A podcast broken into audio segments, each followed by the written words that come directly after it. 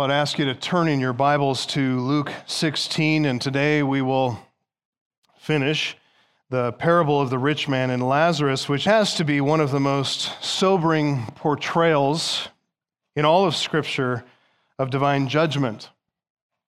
The parable, as we've seen, provides a warning. It's a warning about future judgment, the certainty of future judgment and the occasion for the parable, as we've been seeing, is the response of the Pharisees to Jesus when he taught about money. According to Luke 16 14, says the Pharisees loved money. So it reveals their hidden motivation right on the pages of Scripture. And because they loved money, they committed a host of other sins as well, which are outlined there in verses 15 to 18.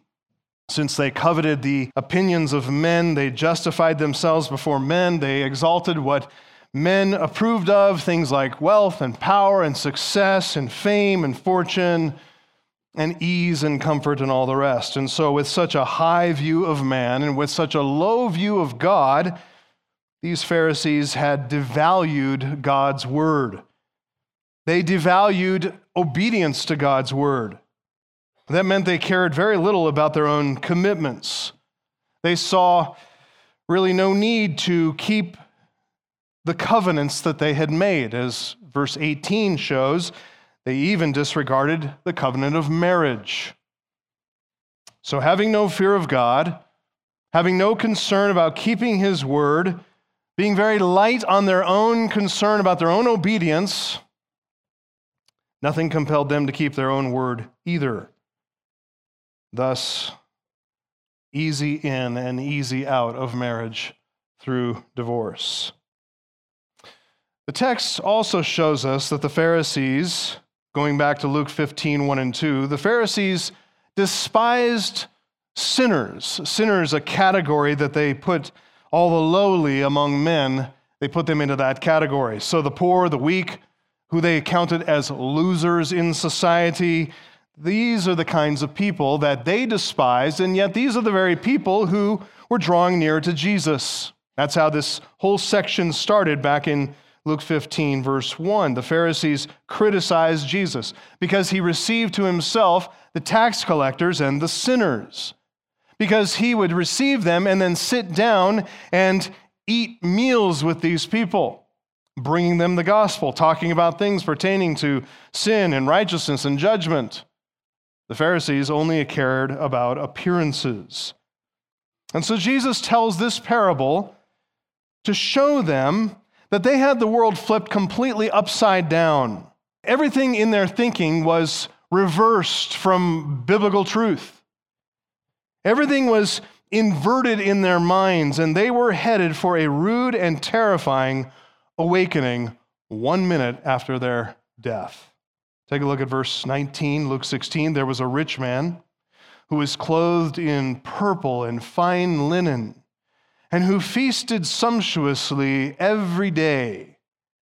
And at his gate was laid a poor man named Lazarus, covered with sores, who desired to be fed with what fell from the rich man's table. Moreover, even the dogs came and licked his sores. The poor man died and was carried by the angels to Abraham's side. The rich man also died and was buried, and in Hades, being in torment, he lifted up his eyes and saw Abraham far off and Lazarus at his side. Total reversal. Everything that the Pharisee had built his life on, every expectation he had about life and future glory, gone. In just a few short sentences, Jesus shows us that indeed what is exalted among men is an abomination in the sight of God. God, in this very short few sentences, abominates everything that men highly esteem by casting it into the flames of torment. All that appears to be healthy, wealthy, and prosperous in this world, so much of that is an illusion. It's like a, a mirage that masks a wasting desert. God saw all of this plainly all through the life of the rich man and Lazarus. He saw in the rich man what no one else seemed to notice and what no one else cared to confront. That is, he had a heart of unbelief. He had a heart that was in love with money. He didn't love God, he loved his stuff. He loved his reputation, he loved his prominence. He had a heart of unbelief. Conversely, God saw in Lazarus what no one else could see. But there, lying at the gate of the rich man, was a heart of obedient faith. And how do we know that? Because we see the final outcome. Look at the justice. Divine justice has spoken, and it gives the imprimatur the approval of Lazarus by bringing him to Abraham's side. We're going to get more insight into God's view of the rich man as we go through the text today. But here at this point in the parable, the rich man in verse 23, he's in Hades, and he comes to realize where he is in a moment, in a harrowing, terrifying, sobering moment. He lifts up his eyes, sees Abraham there far off. Lazarus is there at his side. That's totally unexpected. And Jesus portrays the rich man there suffering in torment, and there he sees an opportunity to make an appeal. Here in the text that we're going to cover today, verses 24 to 31, we see the rich man making two appeals to Abraham. One comes in verse 24 and another in verse 27, and then followed that second appeal, there's a rebuttal to what Abraham says. But two appeals, one in verse 24, one in verse 27. And in those appeals, this rich man suffering in torment, with all of his expectation ripped away, reality sets in, and he makes these appeals to Abraham, hoping to mitigate his suffering, hoping to mitigate not only his own suffering, but the potential suffering of his five brothers. But as we see in the text, he makes these appeals to no avail. They're fruitless, they're futile. There's no way for him to avoid the just judgment of God. There's no way for him to escape this final sentence the carrying out of this sentence for all of eternity. And with Abraham's words, as he makes appeal, and Abraham shuts him down at every single point, we see that his last hope dissipates just like a mirage in the desert. Nothing but desert is left, nothing but isolation, nothing but the burning heat. I'm reminded when I read of this of Romans 11:22 where Paul says, Behold the kindness and the severity of God. Behold, in this parable, the kindness and the severity of God. To the fallen, Paul says, severity, but to you believers, God's kindness, if you continue in his kindness, otherwise you too will be cut off. Kindness and severity. It's what we see in this parable for Christian and non Christian alike. What's on display here is the kindness and severity of God. And in the rich man's first appeal to Abraham in verse 24, we see the severity of God in response. In his second appeal, we see the kindness of divine mercy in the response. And we are wise to pay attention to what we read, what we hear today. If you're taking notes, here's point number one for your outline. Just two points today. First one is the severity of divine judgment. Number one, the severity of divine judgment. Let's go back to the middle of verse 22, where we see the rich man coming to clarity. That happens at death. It says the rich man, verse 22, also died and was buried. And in Hades, being in torment, he lifted up his eyes and saw Abraham far off and Lazarus at his side, and he called out, Father, Abraham, have mercy on me, and send Lazarus to dip the end of his finger in water and cool my tongue, for I'm in anguish in this flame. The rich man is no longer nestled in the comfort of his palatial mansion. He's no longer experiencing nonstop pleasure. He's no longer surrounded by all of his friends, he's in Hades and he's feeling every bit of it. He's fully aware that the torment that he suffers is coming at the hand of God. Albert Barnes says this think what is represented by torment. by burning flame, by insupportable thirst, by that state where a single drop of water would afford relief. Think about what's represented there. Remember, all of this is but a representation of the pains of the damned, and that this will have no intermission, day or night, but will continue from year to year and age to age without any end. And you have a faint view of the sufferings of those who are in hell. End quote. The rich man, in addition to all this, he's now alone. He's very alone. He sees at Abraham's side Lazarus there, so that's the enjoyment of fellowship. But he, being very, very far away, he looks across this great chasm and he feels the isolation. He feels the loneliness. Another pain visits him as well, and that's the pain of a fully activated conscience that now torments him with accusations of his own sin. Makes him aware that what he's suffering, he's suffering justly. He experiences in this condition the internal torment of this unrelenting, inescapable truth that he deserves to be here. He experiences deep regret. In this new state of being, the rich man, he realizes here that his entire world, the entire way he built his life, every pursuit, every ambition, everything he thought counted, it was important, all of his worldview is completely undone in a moment. His only thought now in this condition is to mitigate his suffering just a bit, just to get a little bit of relief. As we see in verse 25, Abraham cuts off all hope of relief. There's no relief to be found, and no hope of relief is coming. Look at verse 25. Abraham said, Child, remember that you in your lifetime received your good things, and Lazarus in like manner bad things. But now he is comforted here, and you are in anguish. Besides all this, between us and you, a great chasm has been fixed, in order that those who would pass from here to you may not be able, and none may cross from there to us. Now, when we read that, our first impulse might be to sympathize with the suffering man. Feeling sympathy, is natural to us as human beings. It's normal. We are reactive creatures. We are not impassible as God is. We are passible. That is, we have passions.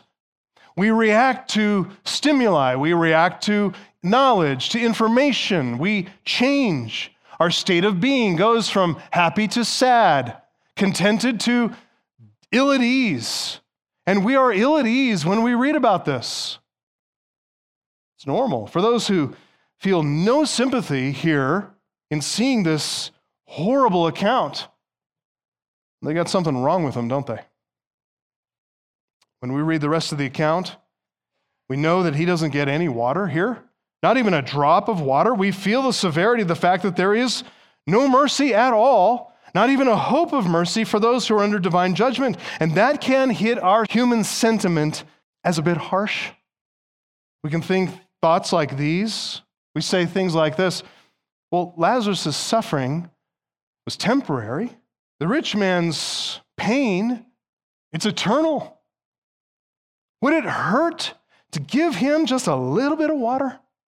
Just a tiny little bit of relief on the tongue? Would it hurt? Maybe we look ahead of the next verse, we say a chasm. Yeah, I know a chasm may separate them at the moment, but can't the Almighty God of love cross this great divide? If you think biblically, you know that God answers that last question, doesn't he?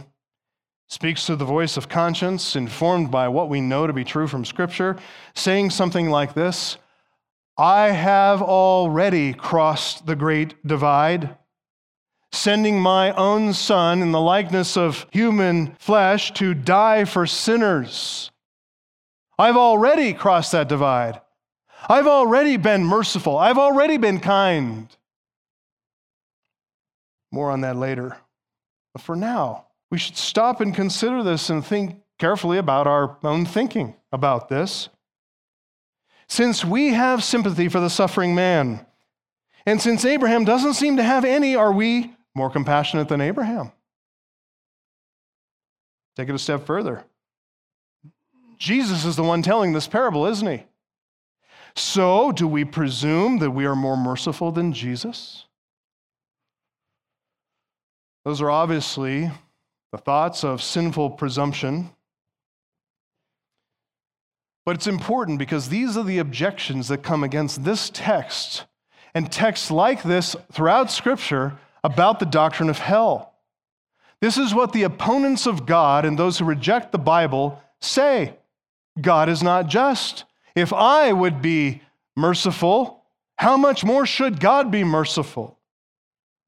We need to address some of these objections about hell lest we treat the doctrine, a doctrine as serious as this one, this eternal conscious suffering of unrepentant sinners, lest we talk about such serious doctrines flippantly, lest we respond by just delivering a superficial platitude and a cliched one liner about God is just.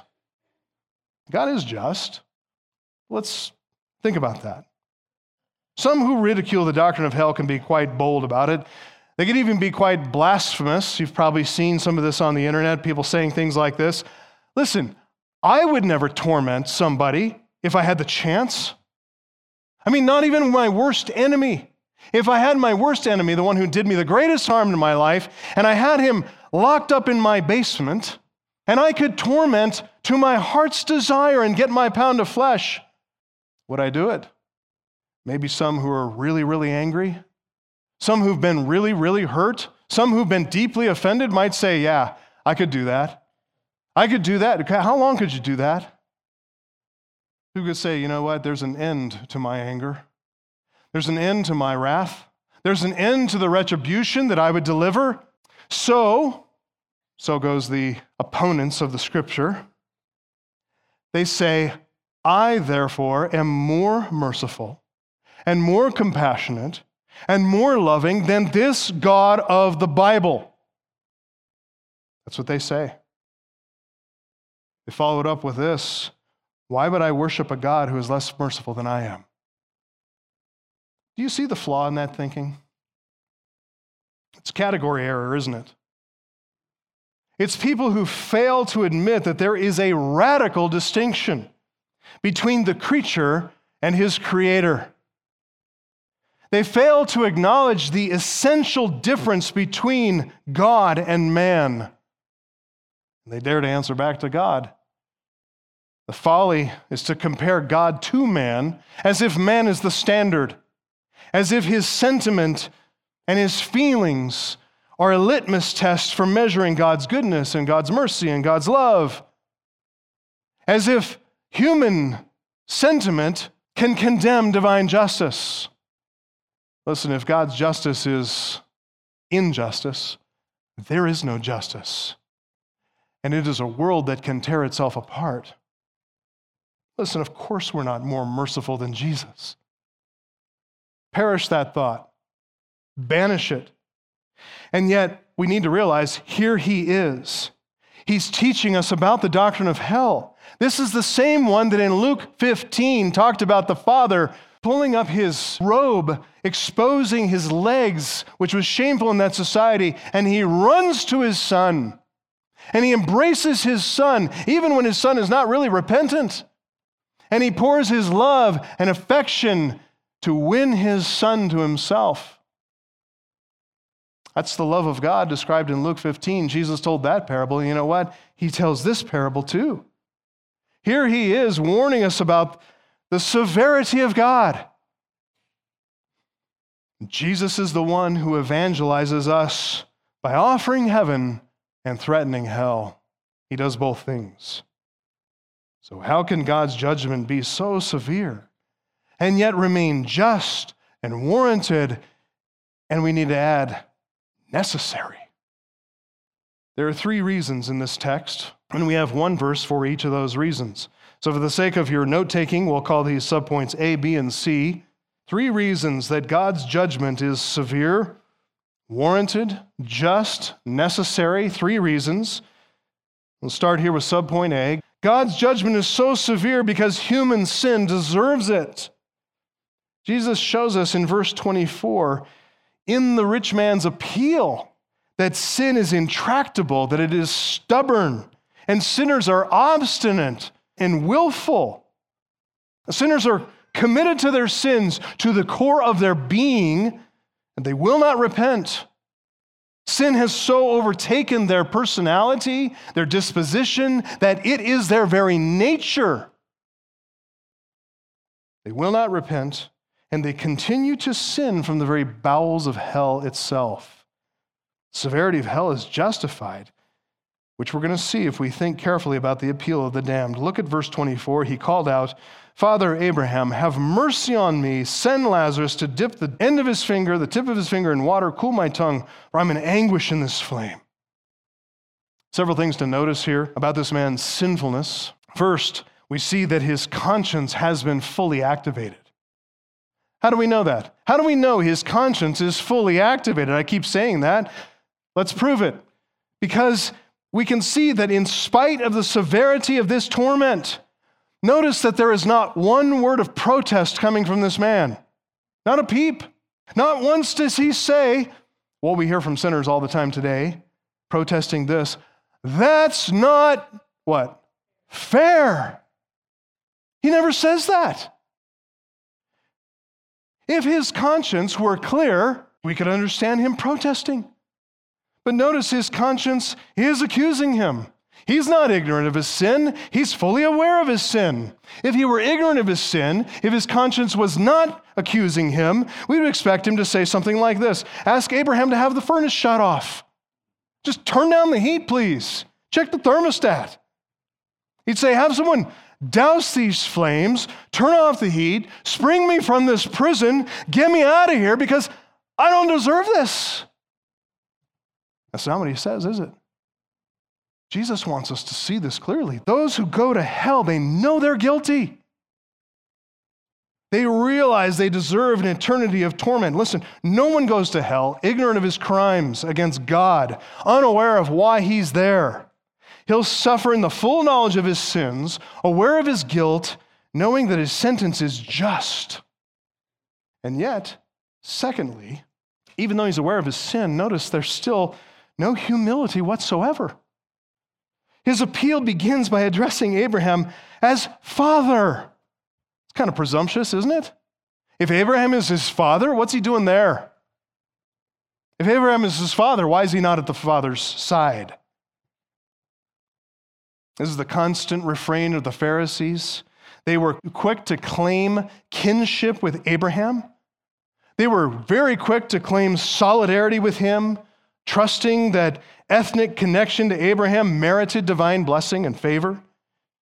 In fact, over in John 8:39, they said in controversy with Jesus and arguing with him, they said, "Abraham is our father." And there's an insinuation in the text that they're making a distinction between themselves, who are true children of Abraham, and Jesus, whose origins and his birth are really unknown. Maybe even mixed with a Samaritan race. Jesus responded to that claim, Abraham is our father, by saying, If you were Abraham's children, you'd be doing the works Abraham did. But now you seek to kill me, a man who's told you the truth that I heard from God. This is not what Abraham did. What did Abraham do? James 2:23 says that Abraham believed God, and it was counted to him as righteousness, and he was called a friend of God. Why? Because as the text shows, Abraham obeyed God, and he obeyed God from a heart of genuine faith. He believed God, he obeyed God, he fulfilled God's will. That is not how the Pharisees lived, not at all. It's not how the rich man lived either. His life is dominated by his physical concerns, his physical appetites, his comforts, his pleasures. He has no spiritual interests. The rich man loved money, not God just like the Pharisees that he represents. If the man had a modicum of humility, the first words out of his mouth would be something like these Abraham, I confess before God and before you that I didn't follow your faith. All my life, I didn't walk in the obedience that you showed when you believed God and it was reckoned to you as righteousness. I didn't do what God says like you did. I am so ashamed. And now I am getting what my deeds deserve. But please, Father Abraham, forgive me. Notice, thirdly, that instead of humility, we see this stubborn and abiding pride in his words. The rich man's appeal commands a certain action. Literally, there are two verbs there mercy me and send Lazarus. Mercy me and send Lazarus. Notice that the rich man maintains his old, earthly, worldly minded distinctions of social status and social class. He discriminates based on class, based on wealth. He considers himself and Abraham as basically on the same level. I mean, they are in the same social class, both wealthy men. Lazarus is beneath them both. He and Abraham, both wealthy men, and he thinks in his pride, without any spiritual sensitivity whatsoever, he thinks Abraham is going to be sympathetic to him. As a social equal, certainly Abraham will treat me like a fellow gentleman. Do me a solid here, Father Abraham.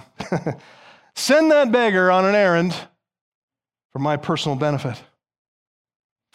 After all, doesn't someone like Lazarus, doesn't he exist to serve the wealthy? It's I. Howard Marshall who points this out. He says, quote, he, the rich man, he thinks Abraham will send Lazarus to help him. Even in Hades, he thinks of Lazarus as there to look after his wants. While in his lifetime, he had never spared a thought for Lazarus's wants, he remains totally blind and unrepentant. End quote. So we see so far the rich man has an active conscience, but he's got no humility. He's still filled with his pride. It's a stubborn, intractable pride that is not rooted out at all, which means, fourthly, see here, there's no remorse in how he treated Lazarus. It doesn't even register on his mind. Though his conscience has been awakened, then he knows he suffers justly for his sins. He's not remorseful about his sins in the slightest. The fact that the rich man knows Lazarus' name this shows that he knew who he was, even though he never tried to lift a finger to help him during his life on earth. It's hard to believe the rich man still has no compassion over what Lazarus had to endure at his gate. Hard to understand why he wouldn't cry out, Lazarus, forgive me, forgive me for ignoring you, for pretending like you don't exist, for treating you like human garbage for treating you like dog food. No remorse. And fifthly, notice here in the text, still there's no repentance. No repentance. He asks for relief from his physical suffering. And notice that his mind is still focused on his body. He's still focused on his comfort. He still stares at himself, if he had a mirror, stares at himself in a mirror. He's unconcerned to seek the true relief that he needs, which is relief from his spiritual suffering of guilt before God, of shame for his sins, to be delivered from an accusing conscience. He cares nothing for forgiveness. He cares nothing about his guilt before God. There's no concern in him that he's offended a holy God. He knows he's suffering justly. He's getting exactly what he deserves. But rather than attending to this malignancy of his own soul, instead of seeking God's forgiveness, the rich man's only interest continues to be about his body, about his physical needs, about his physical sensations. We can go on and on making observations like this, but that's enough to show why God's judgment is severe, because human sin deserves it. Another subpoint, subpoint B God's judgment is so severe because his justice demands it. God's judgment is so severe because his justice demands severe judgment. The man called out, verse 24, Father Abraham, mercy me and send Lazarus to dip the end of his finger in water, cool my tongue, for I'm in anguish in this flame. But Abraham said, Child, remember, Abraham addresses his mind here. He speaks to his intellect. Child, remember you in your lifetime received your good things, and Lazarus in like manner bad things. Notice what Abraham doesn't say. He doesn't say, You received your good things, and Lazarus his bad things. The bad things that Lazarus endured were not deserved.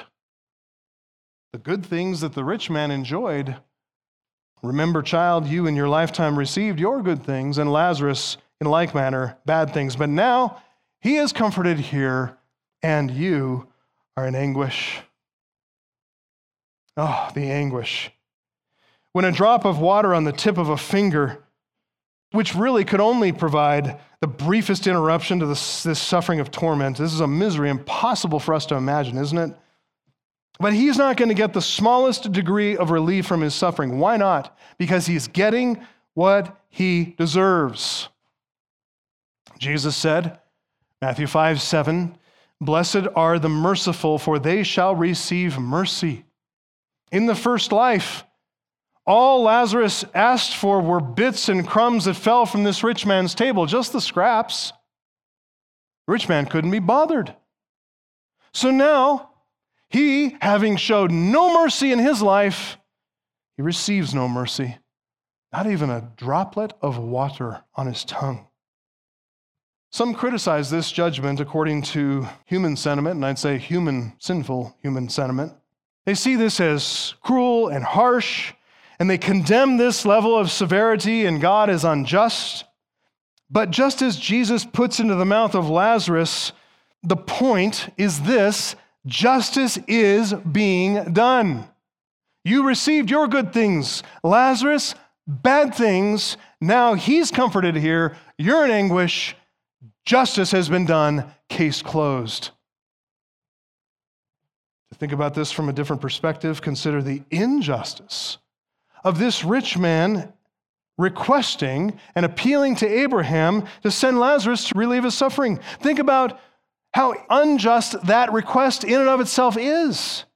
I mean, what right does this man have to interrupt Lazarus's reward? It's Alfred Plummer who writes The rich man had asked for a slight alleviation, and in a way which involved an interruption of the bliss of Lazarus. Abraham says to interfere with the lot of either is unreasonable. The rich man had unbroken luxury and Lazarus' unbroken suffering in the other world, there can be no break in the pangs of the rich man or in the bliss of Lazarus now. End quote. Abraham said, You received apolambano. It gives a sense of requital, of repayment, that there's a return on an investment that this rich man had made. Abraham's basically saying, You invested all your money for your own interest. You sought temporal return in your temporal life. Well, you got it. You got what you wanted. You received your good things. You got the return on your investment. You got the repayment. But as Paul says in Galatians 6 8, the one who sows to his flesh will from the flesh reap corruption. And Abraham says, That's what you got you reap what you sow. But Lazarus, he received bad things. And that was not just. But now he's comforted here. Comforted is interesting word. It's parakaleo, common word in Scripture. Parakaleo. We're to parakaleo one another. We're to encourage one another, strengthen, comfort, console, encourage one another, build one another up. Parakaleo. The wooden literal construction of this word, para at one side, kaleo to call. So it's to be called to one side. Comfort, encouragement, consolation of Lazarus is portrayed here in the parable vividly because Lazarus has been called, literally called to Abraham's side. It's the very picture of comfort, consolation, edification, encouragement. The rich man, throwing his own parties, got the closest to heaven that he would ever come. Lazarus suffered and he came the closest to hell that he would ever come. But now all is put right. Each man is exactly where he ought to be. God considers it just, 2 Thessalonians 1 7, to grant relief to those who are afflicted. It's also just, on the other hand, to bring retribution, to slay the wicked. We heard that from David earlier, Psalm 37:10. In just a little while, the wicked will be no more. You will look carefully at his place, but he will not be there. Verse 38, Psalm 37 The Lord loves justice. He will not forsake his saints. But what, we, what is he going to do? Punish the wicked. Jesus said this very same thing in the Beatitudes. Luke 6 23, Blessed are you who weep now, for you shall laugh. And then in verse 26, the opposite Woe to you who laugh now, you shall mourn and weep. Listen, Jesus meant what he said. This parable shows us not only he meant what he said, but it shows what he meant when he said it. This is retributive justice portrayed vividly. God's judgment is so severe because our sins deserve it, because his justice demands it, and also, number three, or subpoint C, God's judgment is so severe because his holiness demands it. God's judgment is so severe because his holiness demands it. Abraham said, verse 26, Besides all this, between us and you, a great chasm has been fixed, in order that those who would pass from here to you may not be able, and none may cross from there to us. Jesus describes a great chasm, literally chasma mega, mega chasm. It's a massive, unbridgeable, unpassable void that separates paradise and Hades. We can see clearly by looking at Revelation 21, 22. There is a complete cutoff and separation between these two lands the land of the damned and the land of the blessed. There is no ability for one to see from one side to the other or vice versa.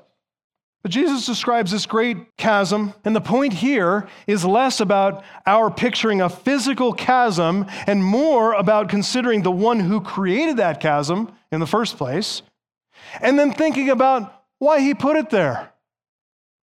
Who is this who created the chasm? Why did he make it? The great chasm has been fixed.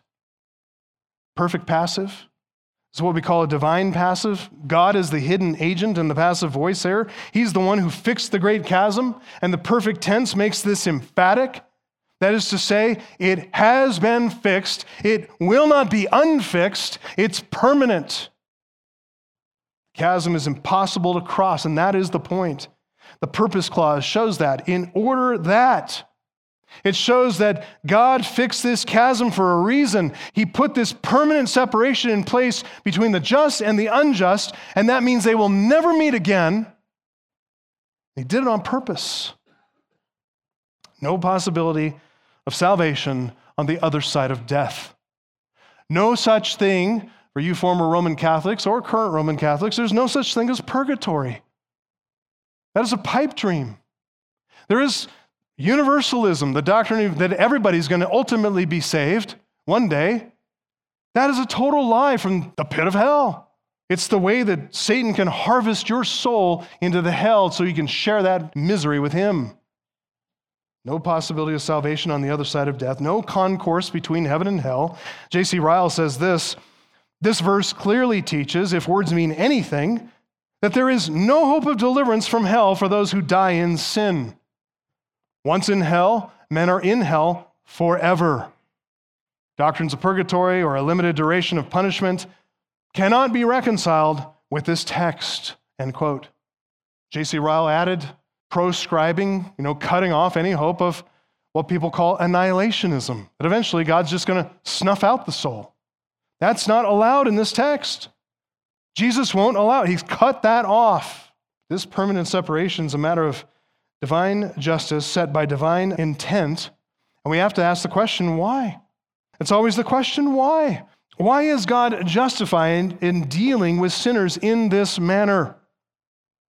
Listen, we tend to measure the severity of sins based on the effect of sins upon other human beings, whether ourselves or others, right? That's how we measure sins. So, for example, we say stealing a candy is a minor offense, knocking off a bank, not so minor. Johnny biting a kid in preschool, that's at one level. Johnny growing up and committing murder, that's on a completely different level.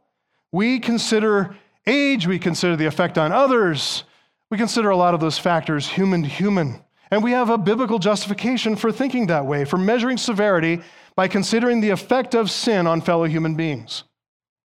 God, in the law of Moses, he gives us the lex talionis principle, that is, an eye for an eye. And that eye for an eye principle ensures that punishment fits the crime. This principle prevents us from excessive responses to crimes and misdemeanors and the like. The bank robber and the murderer don't just get after school detention. Candy thief and the biter, they're not sent away for 25 to life, you know. So we understand that. We rely on that to have fair responses among one another.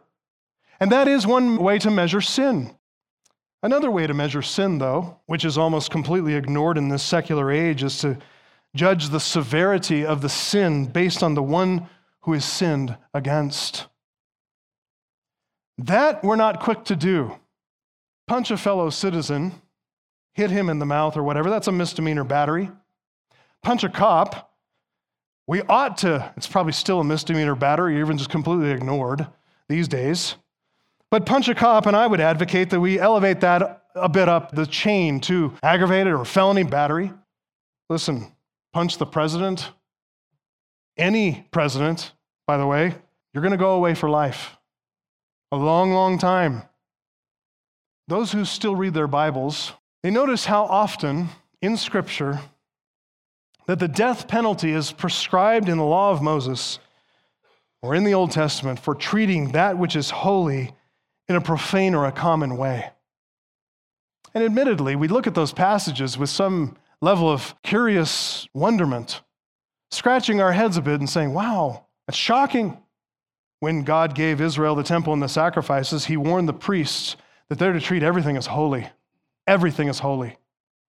They're not to go in the Holy of Holies except once a year, only the high priest, and not without blood. If anybody else goes in there and views the Ark of the Covenant, they're dead. Even the high priest who enters in, if he lingers too long, dead. Aaron's sons, Nadab and Abihu, Leviticus chapter 10, disregard his holiness. And what did God do? He incinerated them with fire coming down from heaven immediately. When David had the Ark of the Covenant transported back to Jerusalem, there were two priests, brothers, Uzzah and Ahio. And they used an ox cart to carry the Ark of the Covenant. Well, God had instructed the Levites to carry the Ark by hand. They used an ox cart. Easier that way, maybe. When the ox stumbled, the ark began to slide from the cart. And Uzzah reached out and touched the ark of God with his hand to steady it, lest it fall in the mud. And God immediately struck Uzzah dead. Dead. It's the incomparable R.C. Sproul who said, Uzzah had the audacity to think that his sinful hand was cleaner than the mud that the ark was about to fall in. We find example after example after example of that kind of severity and judgment because we're being taught all through Scripture God is not a man. God is not a man. God is God. We need to fear him as a mighty and holy God. And beloved, we don't fear him as we ought to perfection of God's holiness is beyond our comprehension. It is impossible for us to fathom the depth and the breadth and the height of God's holiness. Psalm 47 2 The Lord, the Most High, is to be feared. Why? Because he is a great king above all the earth. We see this in Isaiah chapter 6, where the seraphim, these are the angels who serve as guardians of God's holy presence. Seraph literally means to burn, so these are the burning ones. The seraphim are burning, and each of these seraphim, these creatures, is pictured there in Isaiah chapter 6 as having six wings. With two wings, he flies to carry out his work God gave him to do. With two wings, he covers his feet. What's that about? He's covering his creatureliness in the presence of his creator. With two other wings, he covers his face, lest he gaze upon the perfection of holiness before him. These angels are granted this great honor. And yet, these seraphim, these burning ones, they have the good sense to know who it is they're serving. They understand the grave danger of treating this eternal, thrice holy God in a common way. And that means they minister, even themselves, in his presence, having never committed any sin, they minister under a covering. They get it. Listen, we're not angels. We're not holy angels. We're men and women. We don't live in spiritual realms of glory like the angels do. We're not in the presence of divine holiness every single day. We are fallen human beings. We're sinful creatures. We're tainted, we're defiled, and our sins, just the fact that we're separated from that means we don't understand the holiness as we ought to. But the fact that we sin puts us even further from perceiving God's holiness further from knowing the infinite offense that our sins are against a holy, holy, holy God. We're too dull, we're too distant, we're too weak and frail, and too sinful, too tainted with sin to discern how fitting it is that our sins merit an eternal punishment of conscious torment. We don't get it. So, those are the reasons God's judgment is so severe because our sin is so sinful, because God's justice is so perfect and exacting, and because God's holiness is supreme. Now, Jesus has taught us about this doctrine of hell and he provided us with a warning. We don't want to go there, it's clear. In telling the parable, Jesus assumes divine justice. That's just the background assumption he makes. God is just to punish sin. God is just to execute retributive justice upon unrepentant sinners. He makes no apology for that. He assumes it to be true, and he even assumes that we ought to get it. So, in coming to our second point, verses 27 to 31, the man comes in verse 27 and makes a second appeal. Duly sobered here by Abraham's reply, he says, verse 27, Then I beg you, Father, to send Lazarus to my father's house. I beg you. The man sought for mercy for himself previously. He wanted relief from his own suffering. Too late now. He's already received a lifetime of mercy from God. Verse 25 Remember that you, in your lifetime, you received your good things. God is kind to the ungrateful and the evil. Luke 6:35. Matthew 5:45 He makes his sun rise on the evil and the good and sends rain on the just and the unjust. He's had it all health, wealth, prosperity the rich man has. He's even had an opportunity put at his gate to show generosity, to make friends for the future, use his superlative resources to help this pitiful beggar named Lazarus. God already showed him mercy. He squandered the opportunity, squandered it like a foolish manager. And now he seeks mercy for his brothers so they don't join him in suffering torment. They, just like he did, they live in the abundance of God's mercy every single day, and they, like him, have also ignored it every single day. So he asks here, it's audacious when you think about it, he asks for more than mercy. He asks for something special. He asks for something spectacular, something superlative. Send Lazarus back from the dead. Dramatic visitation. That'll prevent their torment. What's his appeal assume about his five brothers? That they too have unbelieving, impenitent hearts.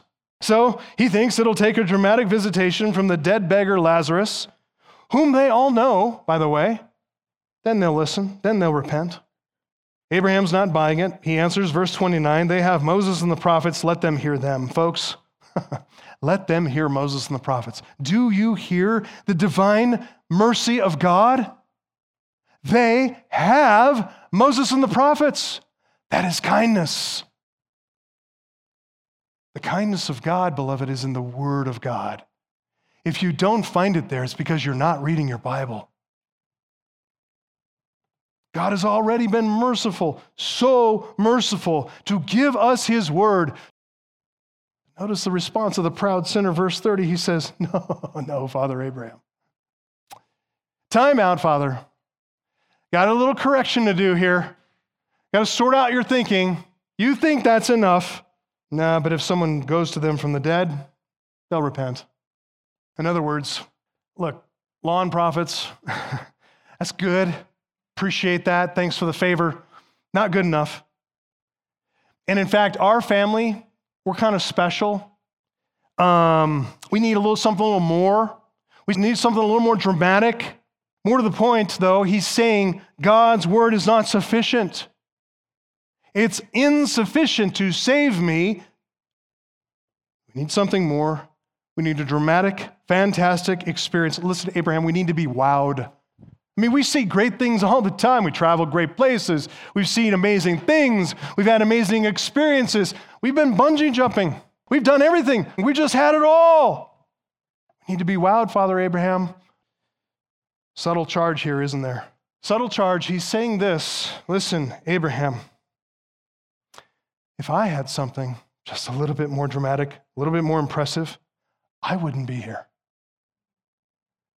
I wouldn't be suffering torment in these flames if God had done what it takes. Who's he blaming? Why is he in hell? It's God's fault, not his. God's word is not sufficient. He had a Bible, didn't work for him. He read his Bible every day until what end? Here I am suffering in hell. Didn't do me any good. Go to synagogue every Sabbath, give my charity. Moses and the prophets just didn't do the trick. Obviously, Abraham, you got to take it up a notch. Well, Jesus provides one more answer to that from Father Abraham. It's not an answer that's deserved, it's an answer that's graciously granted. This is the conclusion of the parable. Verse 31 he said to him, If they don't hear Moses and the prophets, neither will they be convinced if someone should rise from the dead. No one sums this up better than J.C. Ryle, who said this Let the striking fact be noted that another man called Lazarus did rise from the dead, and yet the Jews stayed unbelieving. Exactly right. People came from everywhere to see this spectacle of Lazarus, whom Jesus had called forth from the tomb four days after he'd been dead. But the chief priests, according to John 12 10, they planned to put Lazarus to death. They couldn't deny the evidence that a man had been raised from the dead, but they wanted to put him to death because, on account of him, many of the Jews were going away and believing in Jesus. Oh, perish the thought. Well, so much for the spectacular, convincing anybody.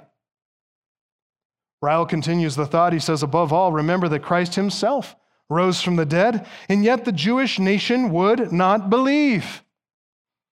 They couldn't ignore the sign, and yet they refused to believe. According to Matthew 28 11 to 14, the soldiers came back from the tomb reporting everything that they saw to the chief priests. The earthquake, the angel of the Lord, the stone rolled back, an empty tomb, and the chief priests bribed the soldiers. They said, Hey, go lie about it. We'll cover your tracks. We'll take care of the political fallout. We'll give you enough money to go move, relocate, start a new life. Just say this His disciples came by night, stole him away while we were asleep. For a soldier to make that claim, it's his own death sentence because he didn't guard the tomb as he ought to. Again, to the point, so much for the spectacular. Dead people rising, it's not going to do it. Against the rich man's protest, against the protests of really the modern day charismatic movement, signs and wonders have nothing to do with producing conviction of sin, nothing to do with prompting and promoting faith. Leon Morris calls this the fallacy of the natural man. It is the fallacy of the natural man to complain against what God has given and to demand something more of God. An evil and adulterous generation seeks for a sign, but no sign will be given it, Jesus said, except what? The sign of Jonah. He says, Stop looking for dramatic signs and wonders. Look to the written word of God, where Jonah's life is recorded. Read it. Albert Barnes says, God will give nothing further to warn us. No dead man will come to life to tell us of what he's seen. If he did, we would not believe him. True religion appeals to man not by ghosts and frightful apparitions, it appeals to their reason, their conscience, their hopes, their fears. It sets life and death soberly before men, and if they will not choose the former, they must die. If you will not hear the Son of God and the warnings of the Scriptures, there is nothing which you will or can hear.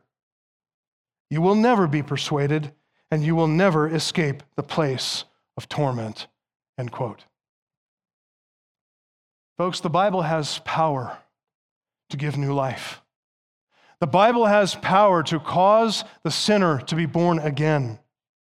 God's word convicts the sinner of sin and righteousness and judgment, and the Spirit Himself uses the Bible, the scripture that He Himself authored, and He reveals Jesus Christ to us. He shows the sinner the perfect sufficiency of Christ's atoning work on the cross. The Spirit produces faith by the hearing of the Word of God so that the sinner can believe in Christ and Christ alone, to receive forgiveness from God, to receive the righteousness of Jesus Christ, to receive God's justification and the reward of eternal life. But to the one who refuses to take up and read, to the one who ignores God's mercy, which is all around us, such a one will never find salvation. Such a one will never experience eternal life but that person will join the rich man in the torments of hell. Well, that's Luke 16. That's the parable of the rich man and Lazarus.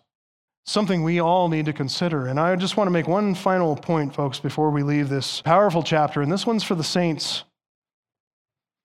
How are we Christians to think about hell? How do we talk about the doctrine of hell with others, whether believer or unbeliever?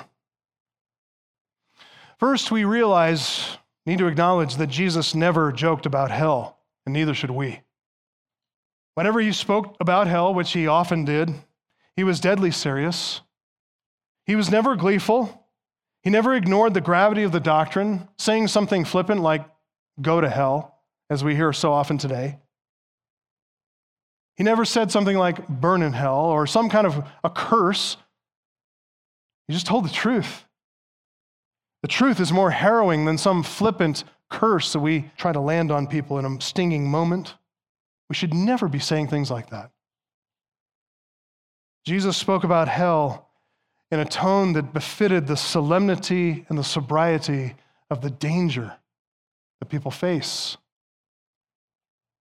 He never joked about hell, and neither should we. He never made flippant comments, neither should we. Second, Jesus never backed away from the doctrine of hell, and neither should we. He leaned into it. He took full responsibility for hell, and he never tried to get God off the hook. No sinful being is more merciful or loving than God. And yet, that's how all these internet trolls blaspheme the living God by thinking of themselves as greater than Him because they wouldn't torment somebody. Who do they think they are? Who do they think God is? They have too high an estimation of themselves, too low of an estimation of God. Jesus never backed away from this doctrine. God's word teaches the doctrine of hell, and it teaches the doctrine of God's love, and it teaches the doctrine of God's justice, and also his kindness, and also his mercy, this is the doctrine of divine simplicity, right? All of God's attributes are equal to all of God's attributes. None is elevated above another. God is not controlled. God is perfect in his holiness, his justice, and his love, his perfect jealousy. We need to back away from any judgment against God. We need to proclaim the truth of hell and never back away from it because Jesus did. Third thing for us believers is when Jesus spoke about hell, he was, yes, earnest, but he was also gentle. He was gentle. The warnings were delivered in sincerity, but also in a tone of gentleness. And we can see that even as he tells the parable. Back in verse 25, remember how Abraham answered the rich man? The rich man falsely, presumptuously called Abraham father. He had no right to that title. And yet, how does Abraham respond to him? Child. Child, remember? That man to whom he spoke was arrogant, unrepentant. He was vile and wicked. And yet, Abraham spoke to him on that first day, in the first hour, within the first minute of his eternal sentence in torment, with gentleness. You know what I think provoked that? I mean, Jesus is making these characters up, but I think what he puts in Abraham is something we should all bear in mind. Abraham believed God in what? Was credited to him for righteousness. Did Abraham deserve to go to paradise? Abraham would tell you, no, a thousand times no. I deserve to be in the torment of hell as well. And yet, what I got was mercy and grace from God. Folks, the grace of God, if it does not make you a gentle and a meek, kind person, then it's not being effectual in your life. You're not seeing the fruit of the Spirit grow in you. That is a problem. You know who were harsh really harsh about the doctrine of hell? The Pharisees. Represented by the man, the rich man in hell. They were harsh. They were unforgiving. They were unkind, dismissive, indifferent to suffering. And so when they preached the doctrine of hell, they preached it with anger on their face, condemnation in their hearts, critical spirits. Beloved, that should never, ever, ever be us. But for the grace of God, we're in hell too. We need to speak to unbelieving sinners, no matter how lost, their potential end here and be shocked and saddened and plead with them receive the mercy of God. Let Abraham's gentleness, child, remember, let that tone guide you in all of your evangelism, in all your outreach, in your own soul. And may God grant salvation to many through the gospel witness of the saints of Grace Church Greeley. Amen. Let's pray. Our Father, we are so grateful that you've given us this powerful picture of the torment and suffering in hell. How you have taught us about your justice, about our own sinfulness, how you've taught us about your incomparable, infinite holiness. From everlasting to everlasting, you are God. We ask that you would teach us the fear of God that we might have a heart of wisdom. Help us as we handle this very strong doctrine. Help us to handle it righteously before you righteously before others. And may you, through our witness, win many to the cause of Christ, that he might be glorified. In Jesus' name we pray. Amen.